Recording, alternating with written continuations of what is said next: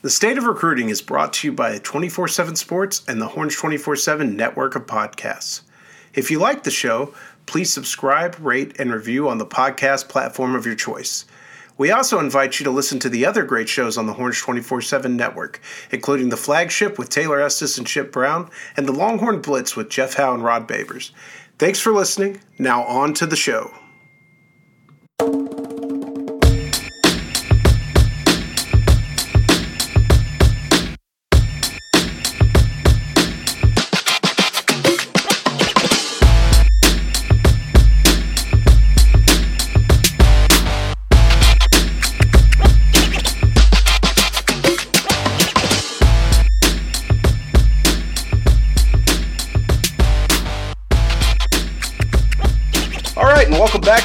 Week's episode of the State of Recruiting, your weekly Horns 24 7 recruiting podcast. I'm Mike Roach, and I'm joined as always by Nick Harris. And we got a big show for you tonight. We're going to talk about the recruiting implications of the Red River Shootout, a loaded visitor list for this weekend's game, uh, some stuff on Arch Manning after I saw him this week, and uh, of course, we'll do our high school picks with Guy Frazier, who will be joining the show later on. Before we get into all of that, Nick, how's it going? It's going pretty good. Can't complain. Um, I was driving home earlier and quite a bit of rain here in the Dallas area on Wednesday night. So hoping everyone's staying safe out on those roads. It was actually kind of crazy. I'm looking here uh, at the forecast on my trusty weather app on my phone as we do this, and it looks like we only have rain in the forecast 40% tomorrow, and then it's going to clear out. So uh, hopefully, you know, it uh, it stays that way. Um, all right, well, let's jump right into it, Nick. It looked like it was going to be a fantastic Saturday for the Texas Longhorns. Uh, you know, the the, uh, the, the team was up big at halftime. Uh, they were. It looked like they just couldn't be stopped. You and I were actually planning some some cool content for after the game. Probably the biggest bummer of them losing that game is we had a lot of cool uh, unique kind of stuff we had never done that we were kind of had in the cauldron for the uh, the post game, uh, but it wasn't to be. Caleb Williams came in and kind of dashed all the hopes of, of Texas fans of beating Oklahoma, and so um, you know they're going to have to wait or, or try to get back to Dallas and get that win back in the in the Big 12 championship if they can. I think coming out of the game, Nick, the the implication for a lot of people was a thought that maybe this hurts recruiting in some ways. You have a lot of recruits there. You have a lot of guys who, um, you know, couldn't couldn't be there to uh, to witness uh, a win, and they saw such a such a bad fold that I, they thought it hurt Texas. My read on the situation, and you had written something about this, um, was that I think it, it, it, certainly would have helped had they won. It certainly would have been able to uh, for them to push harder for some guys, or or maybe build off that momentum a little more. But I'm not sure it, it hurt as much.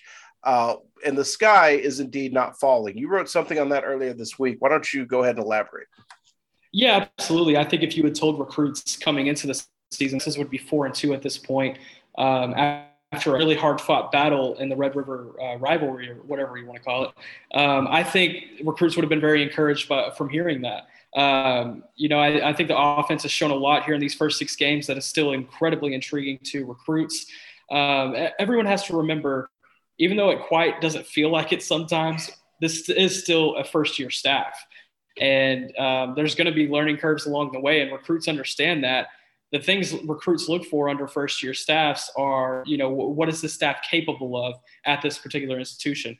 And I think, you know, Texas is showing a lot uh, under Steve Sarkisian of, you know, what this potential uh, could be over the course of the next five to 10 years.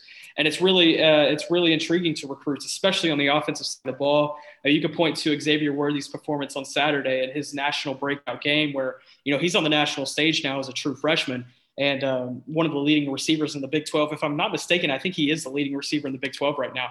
Um, you know, that's huge to be able to turn around and show guys like Evan Stewart, like, hey, look at Xavier Worthy, a true freshman who holds some of the same traits that you do. And look where he's at right now. Look at the things he's accomplishing. You know, I think that's uh, that's something that's very intriguing for you know offensive uh, prospects maybe not so much on the offensive line. You know, there's pro- possibly some improvements that you know need to happen going forward there. Uh, but you know, I think Texas is starting to right the ship on the offensive line, and you know, on the defensive side of the ball. If we're looking at you know up front, Texas is pretty much set in 2022. So as long as they can bring those guys in and you know kind of show some development, you know I think that'll be a, a good thing. But kind of looking in the secondary, I think there needs to be a lot more improvement as the season goes on. But again, this is a fixable issue. I think uh, I think Texas can still right the ship in many ways because uh, the ship's not even really that wronged in the first place. Yeah, I think so. I kind of wrote this coming out of the game that your your pitch is still your pitch, right? If you're talking to Evan Stewart, your pitch is, "Hey, we've got one guy that has your skill set and he's setting the college football world on fire so far as a true freshman. Think how cool it would be if we had two of you. Um, if your pitch is Harold Perkins and Denver Harris, look, man, we we're going to score. We need some dudes who could come in right away and be difference makers on our defense, and we think you are those guys. We think we, you know, what maybe we, we lacked a few of you, and that's what the difference in that game was. If you're Devon Campbell or Earnest Greene. we figured out how to score 50 points with a bad offensive line. Think what we could do with you guys coming in and playing almost immediately um, and getting time on this. So the pitch doesn't change that much. If you get run out of the building in Dallas, the pitch changes a lot. It's hey, we're rebuilding and we're doing all this. I don't think this is as much of a rebuild, and, and that's kind of the thing.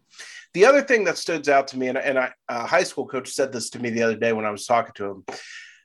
I think if you play the game you look at that game and, and understand that yes, Oklahoma won and Oklahoma deserves all the credit for winning. But there were also some, I wouldn't call them fluky plays, but plays that if you were on the field, you would go, well, man, if we don't give up the play where Caleb Williams fumbles the snap and still throws a touchdown, or where on third we got him third and 19 and he, you know, backs up and throws it and Marvin Mims makes this amazing catch. I think more so than fans, recruits like see that and think, they can under kind of put themselves in that place and say that's not a really sustainable way you know a couple of those things just break a little bit differently and texas still wins that game so i'm not sure it's a it's a huge um, game changer for them in that way i just think it would have been had they won we would have seen the biggest week of hype I think we'd seen under Steve Sarkisian probably since he was hired and that initial buzz kind of took off with it. Yeah, I agree. And, you know, that's kind of something I alluded to as well. And, you know, there's still room for that hype to be uh, that strong moving forward. I mean, Oklahoma State's coming in after a bye week to Austin this weekend as the number 12 team in the country and undefeated. And, you know, right now being picked as some to make the Big 12 championship. If Texas can knock them off in front of a big group of visitors that, you know, is I, think it's safe to say it's the biggest group of visitors that Texas has seen this season you know, that could do so much for recruiting momentum that, you know, I think we could be looking up this same time next week and possibly talking about that momentum. So uh, we'll see after that. Well, since you said it, let's hop right on that segue and ride it right into this weekend. It's going to be a big one. Texas versus Oklahoma State. We've got a visitor list up at Horns 24 7 that is as big as I've put one together, probably. And you know, it, this year's been such a wake up call because we didn't do these big visitor lists last year. I almost forgot how to do them. And so we've had to do them a couple weekends, but this is by far the biggest one. Uh, we have uh, five official visits confirmed. Jacoby Matthews, the five star safety from Ponchatoula, Louisiana.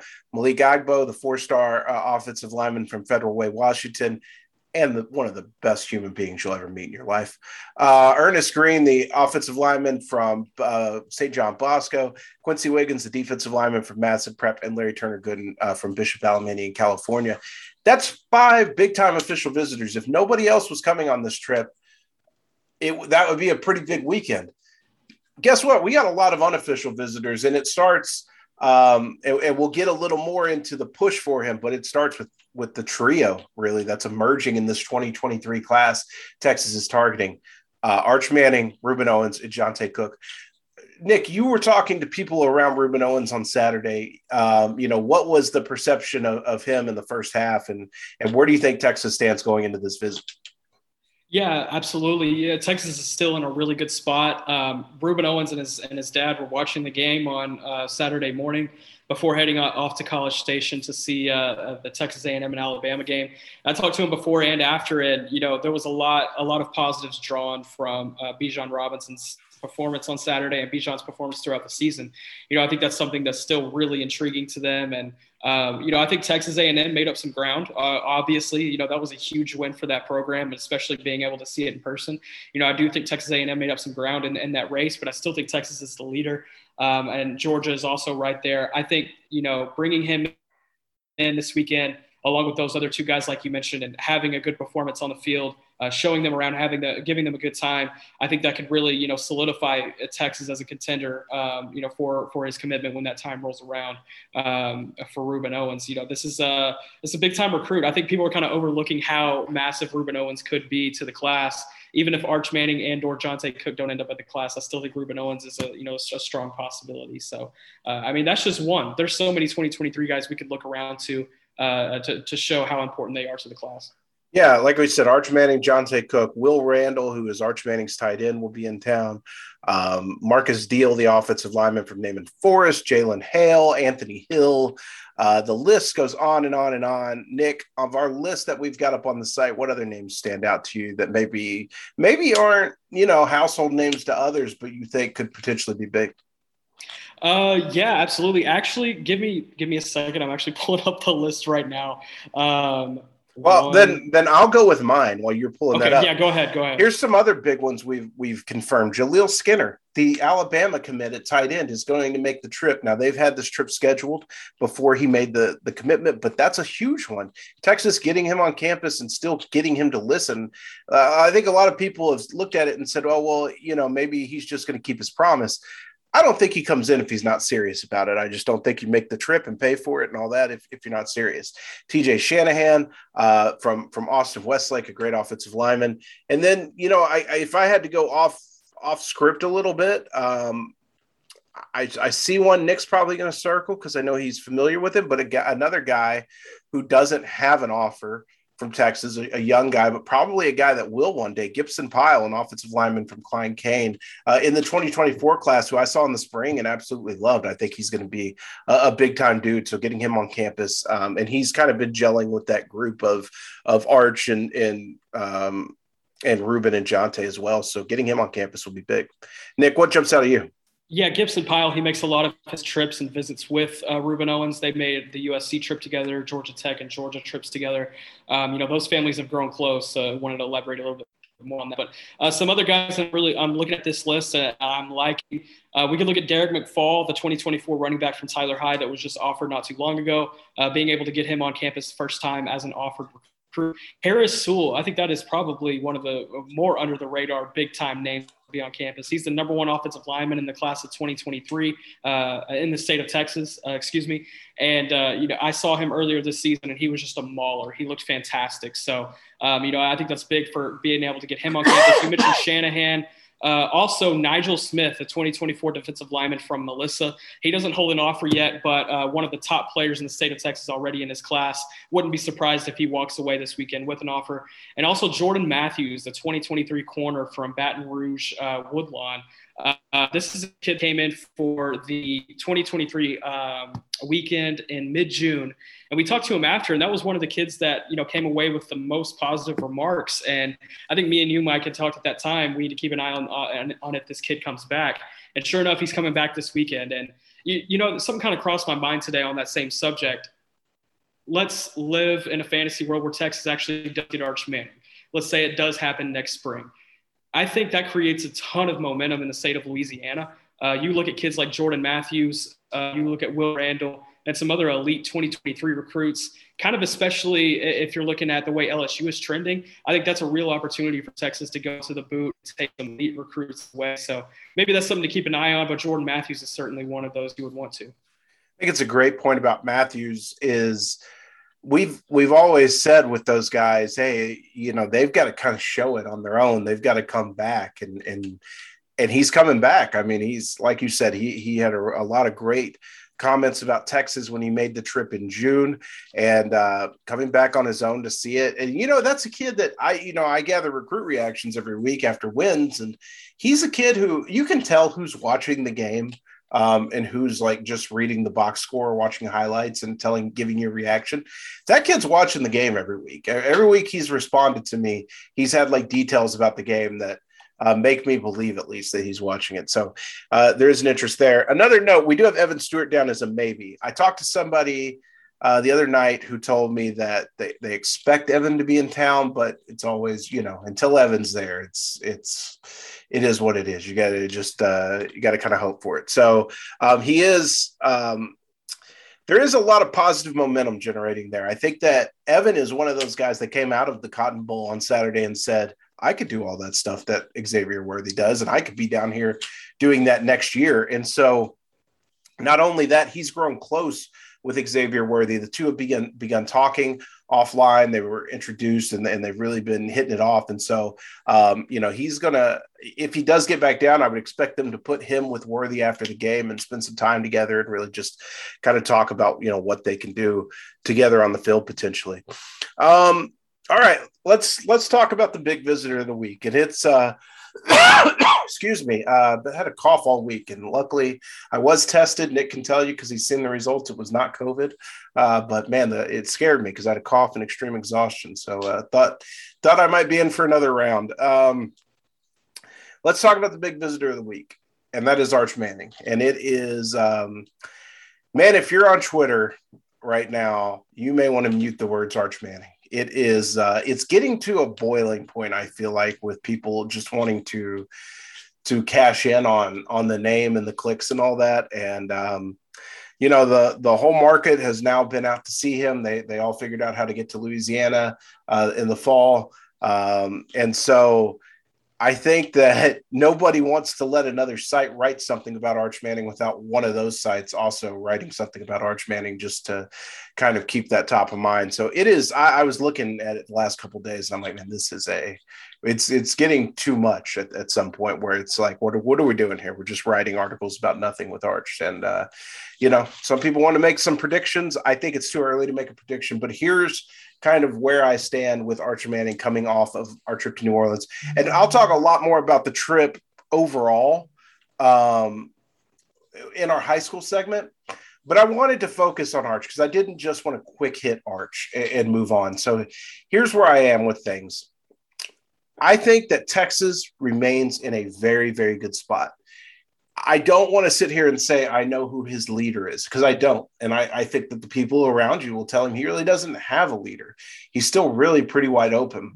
I think that if I had to lay money on Arch Manning committing tomorrow, I would lay money on Texas. I just think that they've been able to make the biggest impression to this point.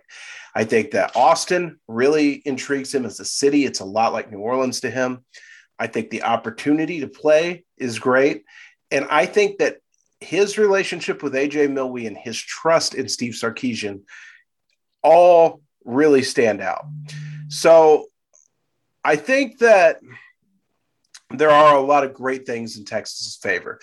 If you look at kind of the other schools in the mix, Georgia is the one that I'm hearing is uh, is is doing the most at this point to push Texas and make it tough on them. And Georgia, of course, the number one team in the country, uh, they're playing on uh, another level right now, and and so I think that they've done a great job. And, and Athens is kind of, you know, he liked it. Um, probably not as much as Austin, but from what I heard, did like Athens quite a bit.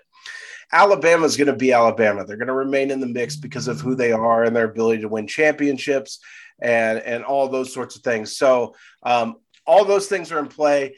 Ole Miss is going to be a player. Uh, I do sense that Ole Miss is a player. Uh, Clemson's going to remain Clemson, although I didn't hear as much talk about the Tigers.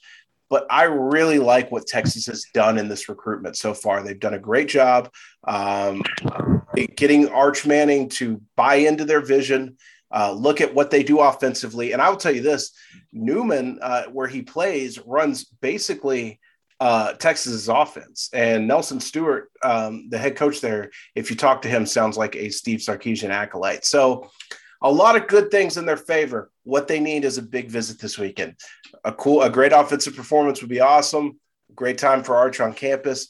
I think it's a perfect time to show him this offense is tailor made for you. We're going to put weapons in it. We're going to get Evan Stewart, like get him involved and maybe try to close that deal and get him involved with Arch and things like that and then say this the keys will be yours when when you get here so um big big weekend we'll talk a little bit more about the rest of new orleans and our high school picks after this break while we bring in our buddy guy frazier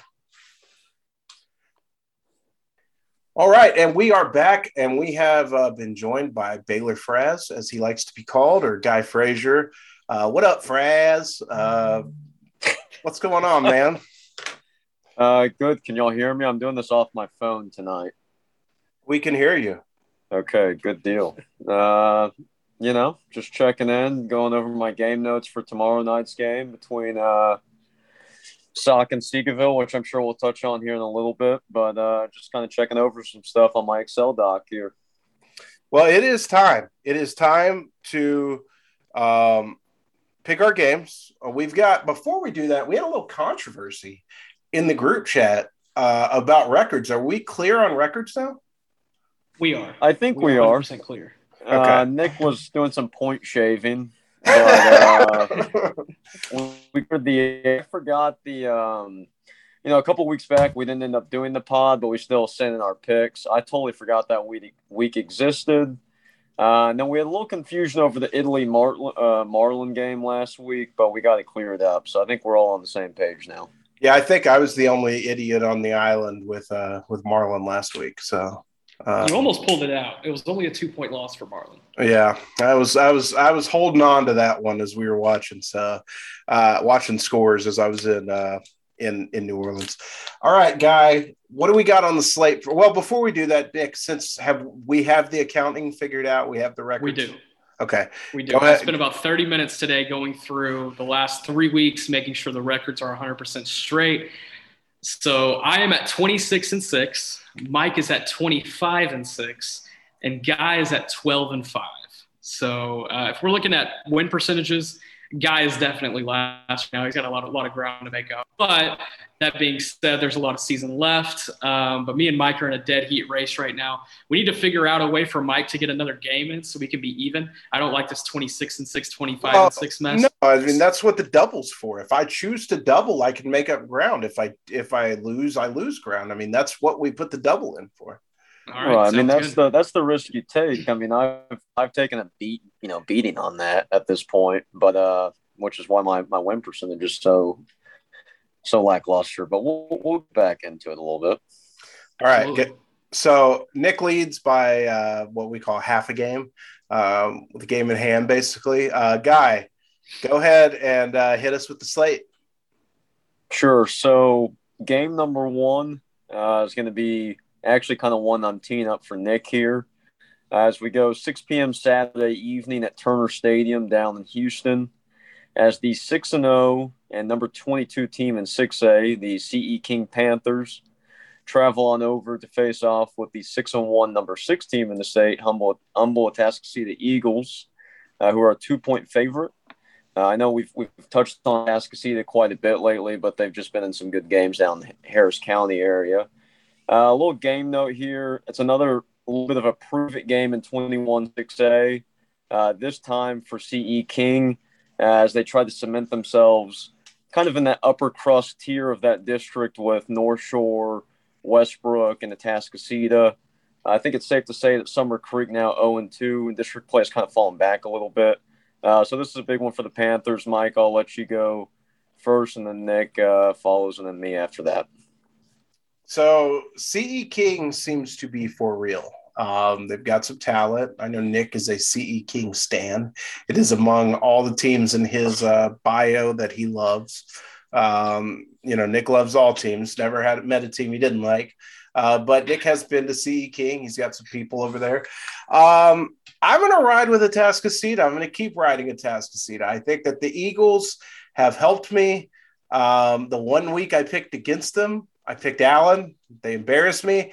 Last week I was uh, shaken as as Summer Creek pushed them to the to the edge. But I think Atascocita. I think they're gonna. I think they pull it out. Um, and guy, before we go on further, do you have the double down game for this week? Yes. Um, And just if, if it's if it's not this one, announce it when you announce the game. It's it's not this one. I do have it. It's it's not the first two. I'll put it that way. Uh, uh, okay, just announce it when you announce the game. Then that this is the double down. Okay. Sure. Okay. So, uh, you know, this is an intriguing game. Um, CE King beat the brakes off of Summer Creek in the first week of district. And then the second week, Summer Creek came around and fought Atascocita into overtime. Um, Atascocita lost their starting quarterback for the year to a torn ACL. Uh, 2024 quarterback Zion Brown is now coming into the picture. Now, this is a guy that I really like in the 2024 class. He's coming in. He's having uh, he, he had a lot of production his first game. I believe he had over 180 rushing yards and 250 passing yards. I mean, he was going crazy last week. Uh, a big prospect, 6'3", 200. Um, you know, I think this is going to be a really big dude down the line. That being said, I think he's going to. Uh, I think it's going to take some time for Atascocita to get used to not having Gavin Sessions at quarterback. And just based on what CE King has done through the first two weeks of district, I think CE King takes this one. I'm taking the Panthers. I think uh, I think they're the winners of that district. Well, Nick just dropped a bomb that I was not aware of. I guess I was in Red River Hays last week, and I had no idea that Gavin Sessions was out for the year. So same. I was in New Orleans. That might change my you logic here. I was gonna say that again. I don't know. I'm I'm riding with the Eagles. Their wide receiver coach might not like me, but I'm riding with. okay, well, geez, uh, that's a that's a bomb I did not expect to hear. So I, I think I'm going to roll with CE King. Um, I know they have a lot of speed. They've got a good offensive line led by Van Wells, which is a guy I know that Nick is very high on.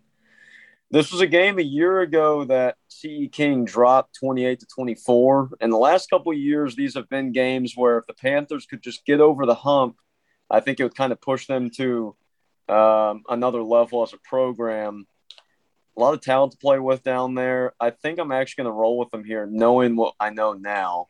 Uh, so I'm going to roll with the Panthers in a close one and uh, get one done on the road. So on the game two, this is just another straight up game.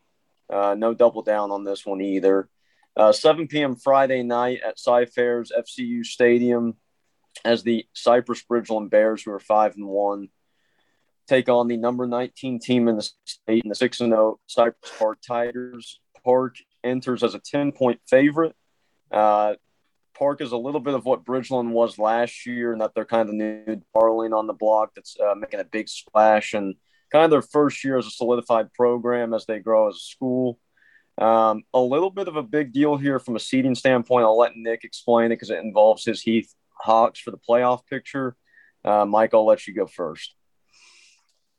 Um, typically in a matchup like this, I roll with talent at the quarterback position, and there is no more talented quarterback in state. Probably, I mean, up there with Cade Klubnik, I think you can make the argument, but Connor Weigman is that guy. I mean, he is that talented. Um, I would love to go maximum Bears here, but I'm not going to do it. Um, I'm going to stick with what I think from from looking at just kind of score watching and knowing the talent that Cy Park has on their team, I think defensively they've got the dudes um, that can kind of shut things down. I don't think Weigman has as many weapons as he did last year. And even though he is still really strong and he's putting up video game numbers week in and week out, I like Cy Park here in a close.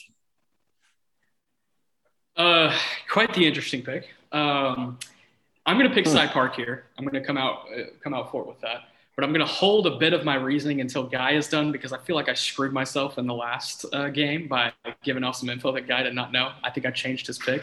So I'm going to wait until Guy is done. No, that's not it. picking Cy Park.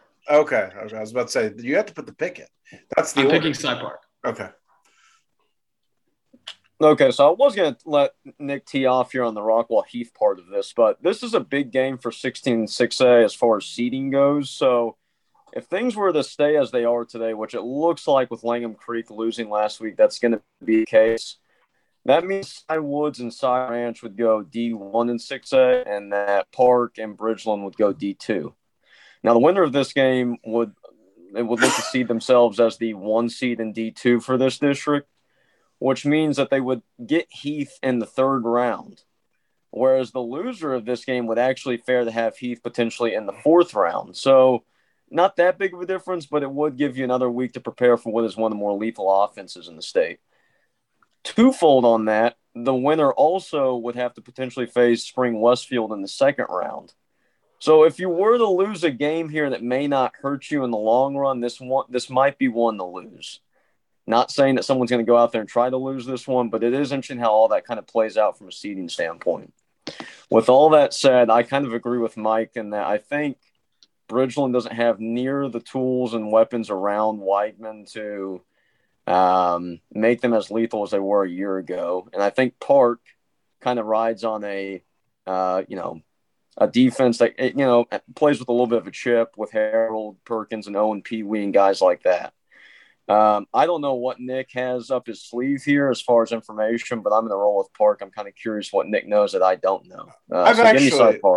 I've actually got some information um, on that to that end.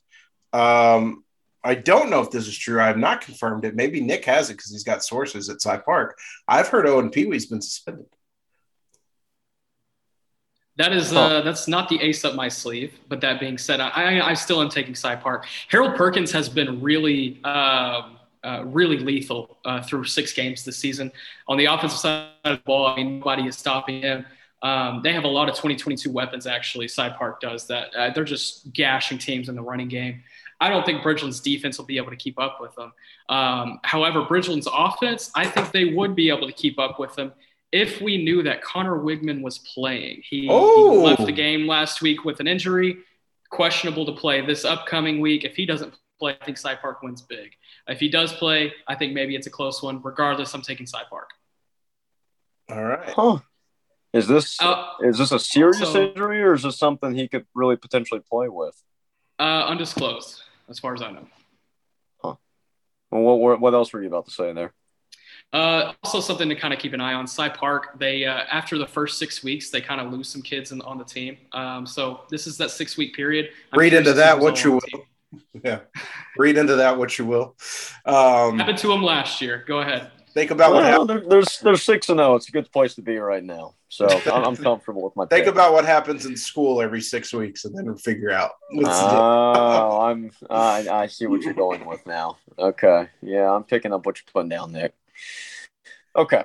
Well, moving on. This is our double down game, game number three. Um, 7 p.m. Friday night on the White Settlement of Fort Worth at Brewers Bear Stadium as the Abilene Cooper Cougars, who are four and two, travel to face off with the Brewer Bears, who are five and one. It's a nine point favorite for the Bears heading into this game, according to the DCTF computer. Now, you might be asking, now, why am I picking this game?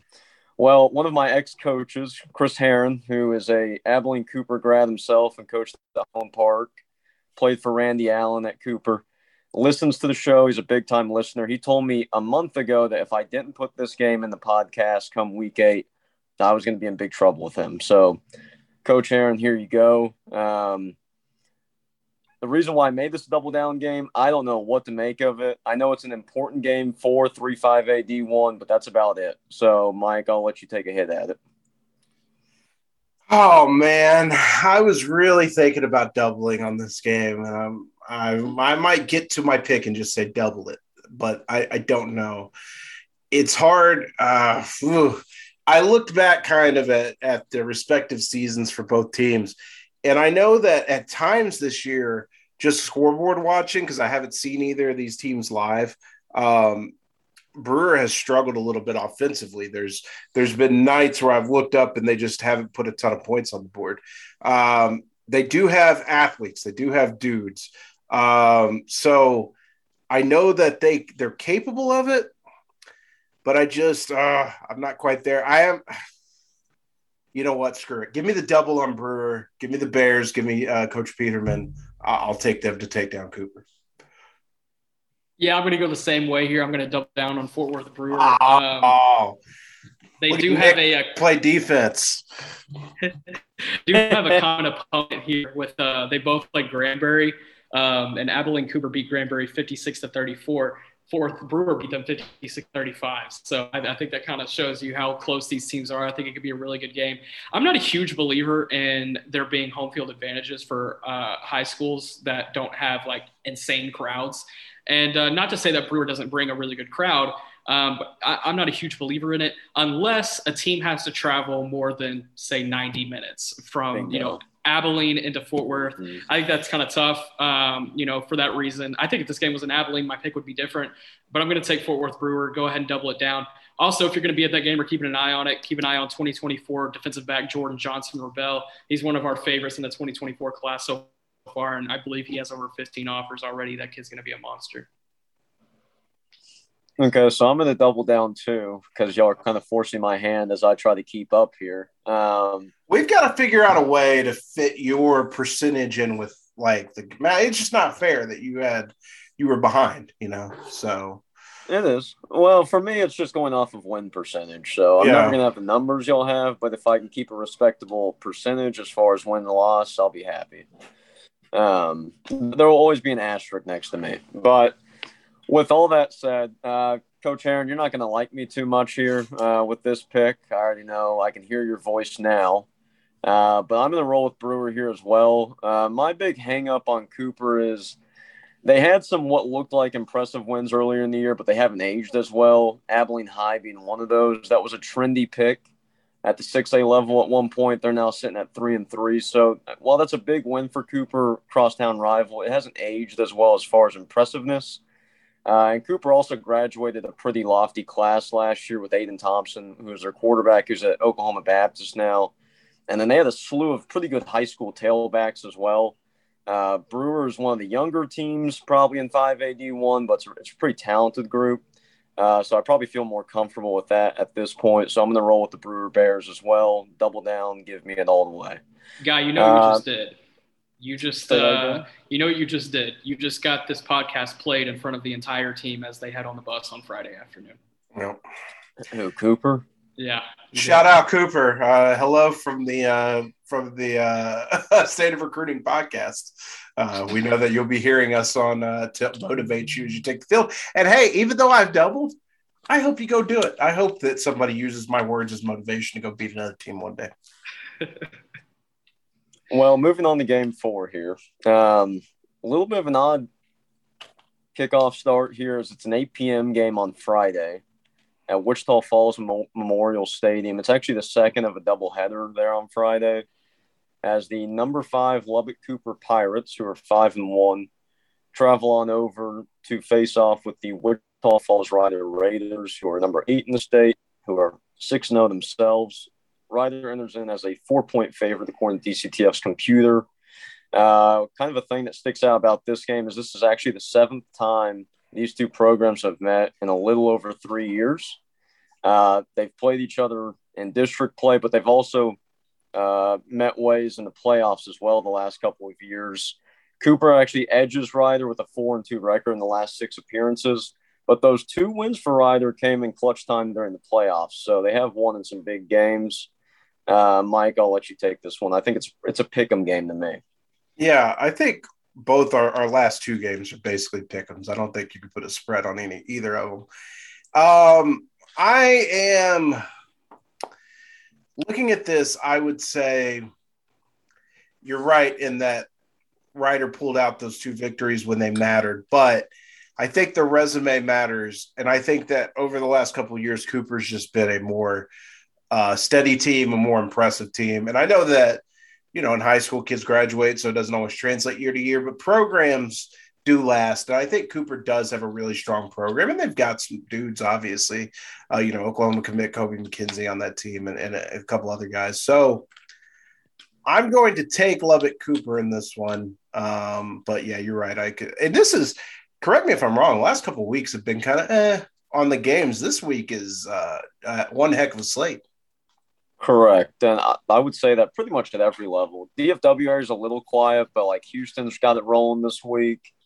Uh, I think San Antonio's got a couple good games. There's a lot of good small school small school games from what I've been able to pick up just looking through the statistics. Yeah, I mean, I think you're right on that. I have two syllables. Rojo. I'm going with uh, I'm going with Rider. You know what Rojo means, Nick? I don't at all. It means ride on honorable ones. That's odd. I knew he wouldn't appreciate that. Okay, so yeah, I mean, I think this is kind of a coin flip game. I'm not sure. You know, these two programs know each other really well. With that said, they both graduated pretty good numbers last year and, a- and a good amount of key guys. In fact, that Rider class that graduated in 2021 was a class that in three years took them to two state semifinals. And, and Cooper, you know, graduated quite a bit of pieces as well. They do still have Kobie McKinzie, as Mike referred to, the guy that's built like a brick house in the second quarter of uh, Cooper's defense. I don't really know where to go with this one, uh, but I think I'm going to try to separate myself, I, I guess, from Nick a little bit. I, I, guess I'll go with Cooper with the idea that they're probably a little bit more of a steady program at this point. So I'm going to go with the road team and go with the Pirates, which Nick loves because Nick thinks he's going to separate himself, I guess, from us. So there we go. Um, the last game, game number five, kind of our quote unquote small school game. And in fact, it's about as small as you can get. 7 p.m. Friday at Muenster's Hornet Stadium.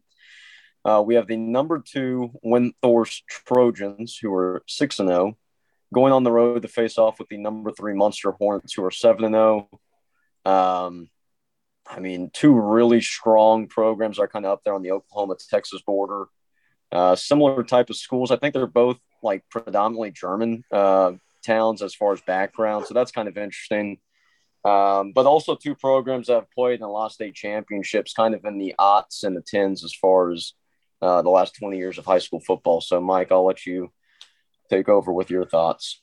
I have a stat here, and I took it from Ashley TV, Pickle, TV star Ashley Pickle. Yep. Um, Windthorst is outscoring opponents 262 to 42 this season. Muenster's outscoring their opponents 357 to 83. So it is my analysis that both these teams are in fact good. Um, it's a pick 'em to me. Again, this is two very evenly matched teams. It's number two versus number three for a reason. Uh, I don't like Muenster cheese, so I'm going to go with Windthorst. A solid reasoning. I'll give you that. My reasoning for taking Windthorst in this game is um, if if you were watching the state championships last year, Windthorst and Mart arguably could have been the best game uh, coming out of both weekends. Uh, it was an absolute banger. Windthorst went in there and upset Mart. It was a huge upset, probably the biggest upset we saw last year. And they're rolling so far this year. That defense is truly something special. That defensive coordinator at Windthorst is going to get paid one day. Um, you know, I think they limit Muenster. I think this is going to be a low scoring game, like a 17 to 13 type situation. Uh, but I'm going to go ahead and take uh, Windthorst that was the most fun game that like I never expected to be fun because we just all thought Mart was going to roll like they had been, and like by the end of it, I was like standing in the press box screaming. So yeah, yeah shout out to that game. Yeah. So speaking of that game, that that Trojan class actually graduated like their core, and and a good majority of that team is gone at this point. So uh, you can kind of go with that vibe that the program is rolling, but it's it's kind of a new set of, of, of guys um, with their success this year. With that said, Muenster returns 14 guys from a regional finalist team a year ago uh, in their own right. One thing I always noticed about Muenster is they look like a basketball team out there. They've got multiple six three, six four guys on their roster that I'm looking at right now, and that's something they had a couple years ago. Which is it's a it's an athletic program that's always good at football, basketball, baseball all kind of at the same time. I think this is another special class of Hornets coming through. Games at home. Uh, give me Muenster. I'm going to roll with uh, the red and black in this one. And all that'll right. conclude our five games. All right. So write them all down and we will circle back next week. Uh, Guy, before we get on, uh, do you want to give us what your uh, football coverage schedule will be this week? Yeah. So this week, tomorrow night, um, going to go to a new stadium as I head down to far southeast Dallas at James Ray Henry Field. As the Seagoville Dragons host the Dallas South Oak Cliff Golden Bears, going to go check out what SOC has to offer. Uh, need to make that happen. This is probably one of their best DISD games that they'll get as far as competition wise. Seagoville's got a really good defense this year, although I don't think they've gone up against someone like SOC yet. So we'll see if that holds. Uh, and then Friday night, as now, it's uh, Ferris at Godley. Gonna go check out some of our friends over at Ferris. Um, I've yet to hear back from Godley, so that's all kind of tentative right now, but that's the plan anyway. Prayers for you uh, going into Godley, by the way. Um, yeah, it's not the easiest place to get to. Yeah, absolutely. Nick, what uh, what about you? Oh, guy, who did you see last week, and anybody stand out to you? Yeah. So, um, geez, I'm drawing blanks on my Thursday night game. Who did I see Thursday night? Um, Friday night. Oh, uh, you went to uh, you went to like a Dallas game because you and I were supposed to go to the mm. softball game. and right. It got canceled. Yeah. Correct. So after it got canceled, you know, our friends over at Dallas ISD make it easy on us. You just have to have your your season pass. So Uh, I decided to go check out the guys over at North Dallas. They played down at Wilmer Hutchins last week. Uh, the, the two guys that I really like on that North Dallas team, they did their part. Uh, unfortunately, the rest of their team is struggling a little bit right now. Uh, their young quarterback's hurt with a, with a back issue, so their whole team is kind of falling apart from a success standpoint. Um, and then Friday night, went and checked out my Scotties as they hosted Longview. Good chance to go right down the road. Had Colin Kennedy with me, Ryan Shotgun and uh, I got to show him around my old stomping grounds a little bit on Red River weekend. So that was a good time, and uh, Colin and I always have a good time anyway. So Scott's uh, found that, that was fun. Scott's found Say a that way. again. I said Yeah, Scott, Scott's did- Scott's yes. found a way. As I said, Scots they- did find a way, and uh, another close one. Back to back years, that game has ended in a five point difference. So. Um, you know, it's, it's been a good district challenge, and, and sometimes Highland Park hasn't always had that. So it's been fun the last two years. All right, Nick. Uh, what do you got this week? What'd you have last week? I'll start with last week on Thursday. I went out to the Woodlands, uh, caught Willis and the Woodlands. Um, a game between two 2024 quarterbacks that I was really excited to see. Uh, for for Willis, DJ Lagway, he's a quarterback that's been offered by Baylor, Texas A&M, LSU. Um, you know, a big prospect, six foot four, 200 pounds. Uh, he can get it done with his arm and his legs, and much can be the same. Uh, much of the same could be said for the quarterback he went up against last Thursday night, which is the Woodlands uh, quarter 2024 quarterback Mabrey Mettauer, uh, who has offers from LSU, Florida, Miami, uh, and some others as well. Uh, it was really fun just to see two young quarterbacks uh, in their first season as the full-time varsity starter. You know, really get some solid reps under their belt. I really liked what I saw from both guys. I think there were positives and negatives you could take away from both of their games. You know, I think those are going to be two guys we talk about here in a couple of years when they're seniors. Uh, and then on Friday night, went out and saw Little Elm and Allen. Little Elm home to Terrence Brooks, the four-star Ohio State commit.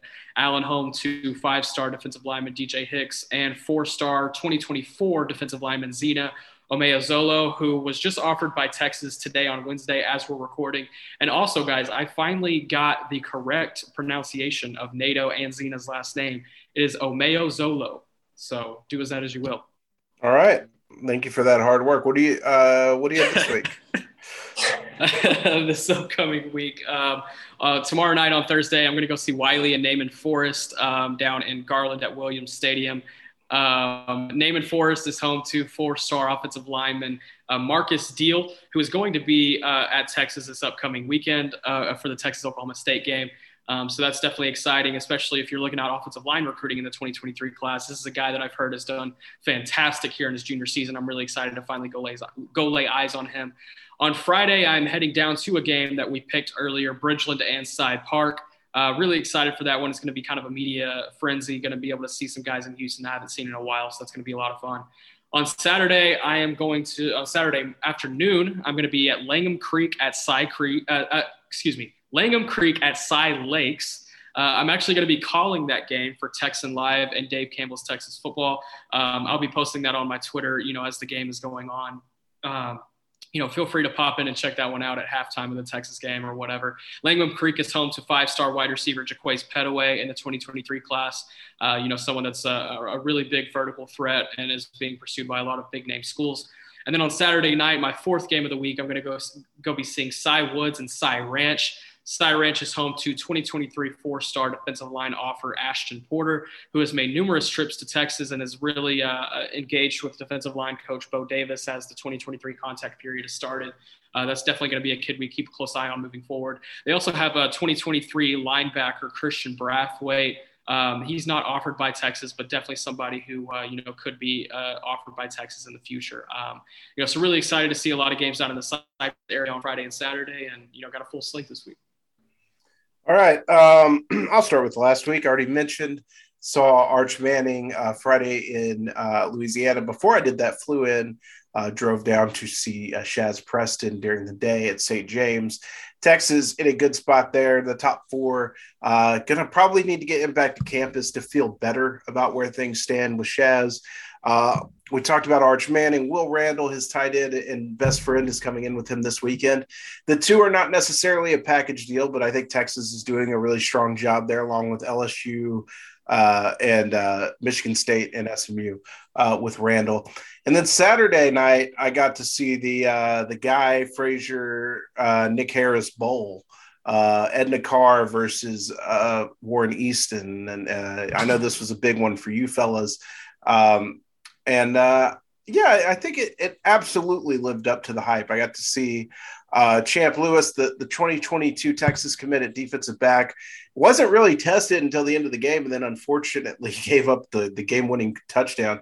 And this is like a, a rivalry where Edna has won the last nine, I think.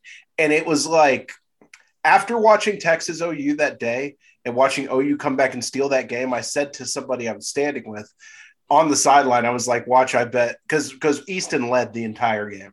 I was like, watch, I bet Karr comes back and steals this one. And that's absolutely what they did, uh, scoring with under a minute left to, to win the game and, and extend their streak. Uh, but a really cool atmosphere in, in New Orleans outside of uh, getting to the car after the game. That was kind of a scary experience. um, but uh, a really cool experience. The the band was on fire for some reason, and we couldn't figure out why. The Warren Easton band did not make the trip, but the Edna Karr band was incredible. Um, it was a really cool night of football. One of the better games I've seen this year. I have been a blowout magnet, and this one was close. And I'll tell you who the dude was in that game. It's 2024 Warren Easton corner and Texas offer uh, Wallace Foster, who was incredible. One of the best uh, single game performances I've ever seen. So, um, yeah, uh, overall, uh, it was a fun weekend in New Orleans. This week, uh, I guess I can announce this now because the podcast isn't going to be out till Friday. So Thursday night, I'm going uh, down to Houston. I'm going to go see North Shore and uh, Humble Summer Creek in a game. Uh, going to go see uh, Denver Harris and Chris Ross, and then see if there's anything going on uh, with Kelvin Banks and the Longhorns. And then on Friday, uh, this was tough one. I, I tossed this around the group text of where should I go. I think I'm going to end up at Arlington Martin and Arlington Bowie. My first trip to uh, the Globe this year. Are we even calling it the Globe anymore? Yes, I don't care what anyone says. Well, kind of. I, I feel like we've kind of wavered back on back and forth on that, Nick. So Choctaw Stadium is what uh, the former Rangers ballpark is now, is now, called, but I, I, like calling it the Globe. So uh, that's the plan uh, for Friday night. So should be a good one. Before we get out of here, Guy, I don't know if you want to hang around on this note. Nick has been calling for the ball to talk Sopranos and Sopranos movie, and he should know that I'm a massive Sopranos fan. It is to me the greatest television show that's ever been made. Um, I know that this segment will be full of Nick trying to draw me off sides.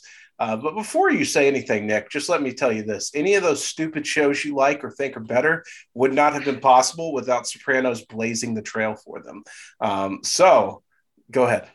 That is absolutely true. Um, I have uh, one of my best friends. He's a film major out in Los Angeles, and he's the one that put me onto the show. And we, we talk about it quite frequently. And he has different perspectives, obviously, than uh, you know the normal person does. And you know, he brought up something that I think is really interesting about The Sopranos, is that uh, you know it was the first show that really had the first anti-hero as the protagonist and Tony Soprano. You know, he was the first main character that you saw that you almost had to root against to feel morally correct. And you're right, it did blaze the paths for my favorite show of all time, which is Breaking Bad, and others. Um, and I really appreciated the greatness of The Sopranos, but I'd have to probably put it number two on my list behind Breaking Bad. I still think it was a phenomenal show. Um, the ending, you know, I don't want to spoil anything because I know there are some people out there who may be watching the show and or movie Including right now. Me. Yeah. Yeah, the ending just le- left me unsatisfied. I'll say that. Uh, but the movie was fantastic. Um, I was really a big fan of the prequel movie you know, I think it showed a lot of uh, a lot of stuff that kind of um, you know led into what the Sopranos show was, who those who those characters were, and there were also some funny things from the show that if you had been watching recently and picked up on, there was a lot of those same things in the movies, whether it be stories from. Uh, you know Tony childhood or whatever that were kind of funny things, and you know those things were in the movie. So uh, really awesome, and you know, I'm a big fan of the show. It's probably going to be one I go back and watch one day. Okay, so first of all, I'll say I thought you were going to rank it a lot lower, so I was prepared to jump off sides. But two's fine; it's fair, fair. Um, you could say if you've been watching it recently, or if you've seen the show a hundred thousand times through, Yes, I got every joke in the Many Saints of Newark or every Easter egg. I was just like, my wife got tired of me pausing it and being like, see what he's talking about is like the time that like Tony said something to Janice about his dad blowing a hole in her bee, beehive hairdo. Like, remember he got mad at that in like season four, and my wife's like, okay, so um, you, you were literally the Leonardo DiCaprio meme where he's got the remote yes, the entire time the entire time. Um, and it, it, actually inspired me to start watching again. So I watched the whole series through in July, and uh, we're like eight episodes into season one again. Nick, you and I have to talk offline about this more because the ending for me was something that like at first I felt the same way you did, but like as time went on, I kind of looked at it differently. So we won't spoil it for Guy, who I did not know was watching the show. But um, oh, I'm not, but I, I, I do plan on it eventually. I've I've mentioned it a couple times in passing. You've always been disappointed in me that I, I haven't mean, watched it, but it's uh, only, I'll get like, to it. The ending is only like 13 years old, guy. So I mean, at some point, spoilers don't apply anymore. You know. That's true. That's true. So, I somehow got through the show with only one spoiler, and it wasn't even really that big of one. I, I don't know how I did it, but I did. Well, early on, you were like in season four or five, and you were like, I don't know, it's all right. And I was worried because I'm like, man, if you're not hooked by that point, um, I don't know how you're gonna, you know, how it's gonna play out for you. So it sounds like it did. All right. Anything else you guys want to add before we get out of here? Yeah, no, I forgot to I'm mention good. that I'll be in Austin on Saturday. But I'm going to drop this bomb for my fellow Texas fans. Um, in the last 20 years following Red River, Texas is 18 and 2. Who do you think those two losses were to, fellas? Oklahoma State. Yeah. were, did, were they coming off 2011 and 2016. So one in the Mack Brown era, once things kind of started to fall off a little bit and then 2016 with uh, Herman in a 13-10 game, I believe. Which I got to be honest. Oh yeah, you, I, I, think I was at that game. I don't remember anything I, about it. I remember that game well. That was Sam Ehlinger concussed, I think, throwing an interception into the end zone in overtime. I remember okay. it, it went into overtime, and he just kind of floated one up, trying to throw it out of bounds, and he looked like he had no business being in the game.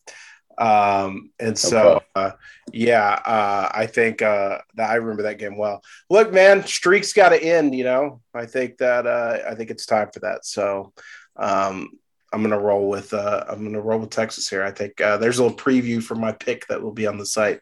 Uh, I'm with you. Yeah. Um, all right. Well, we appreciate you guys for listening. Uh, we appreciate you if you're a Texas high school football nerd for indulging us in our Texas high school football pick segment. Um, and we will get back to the mailbag. We will also get back to the video podcast at some point. I should tell you that we've got some bad technology right now. We tried to do a video podcast tonight and it did not work. So uh, we're going to upgrade our technology in the next week. Um, and then we will be back to you on YouTube. Uh, for Nick Harris and Guy Frazier, I'm Mike Roach, and we will see you guys next week.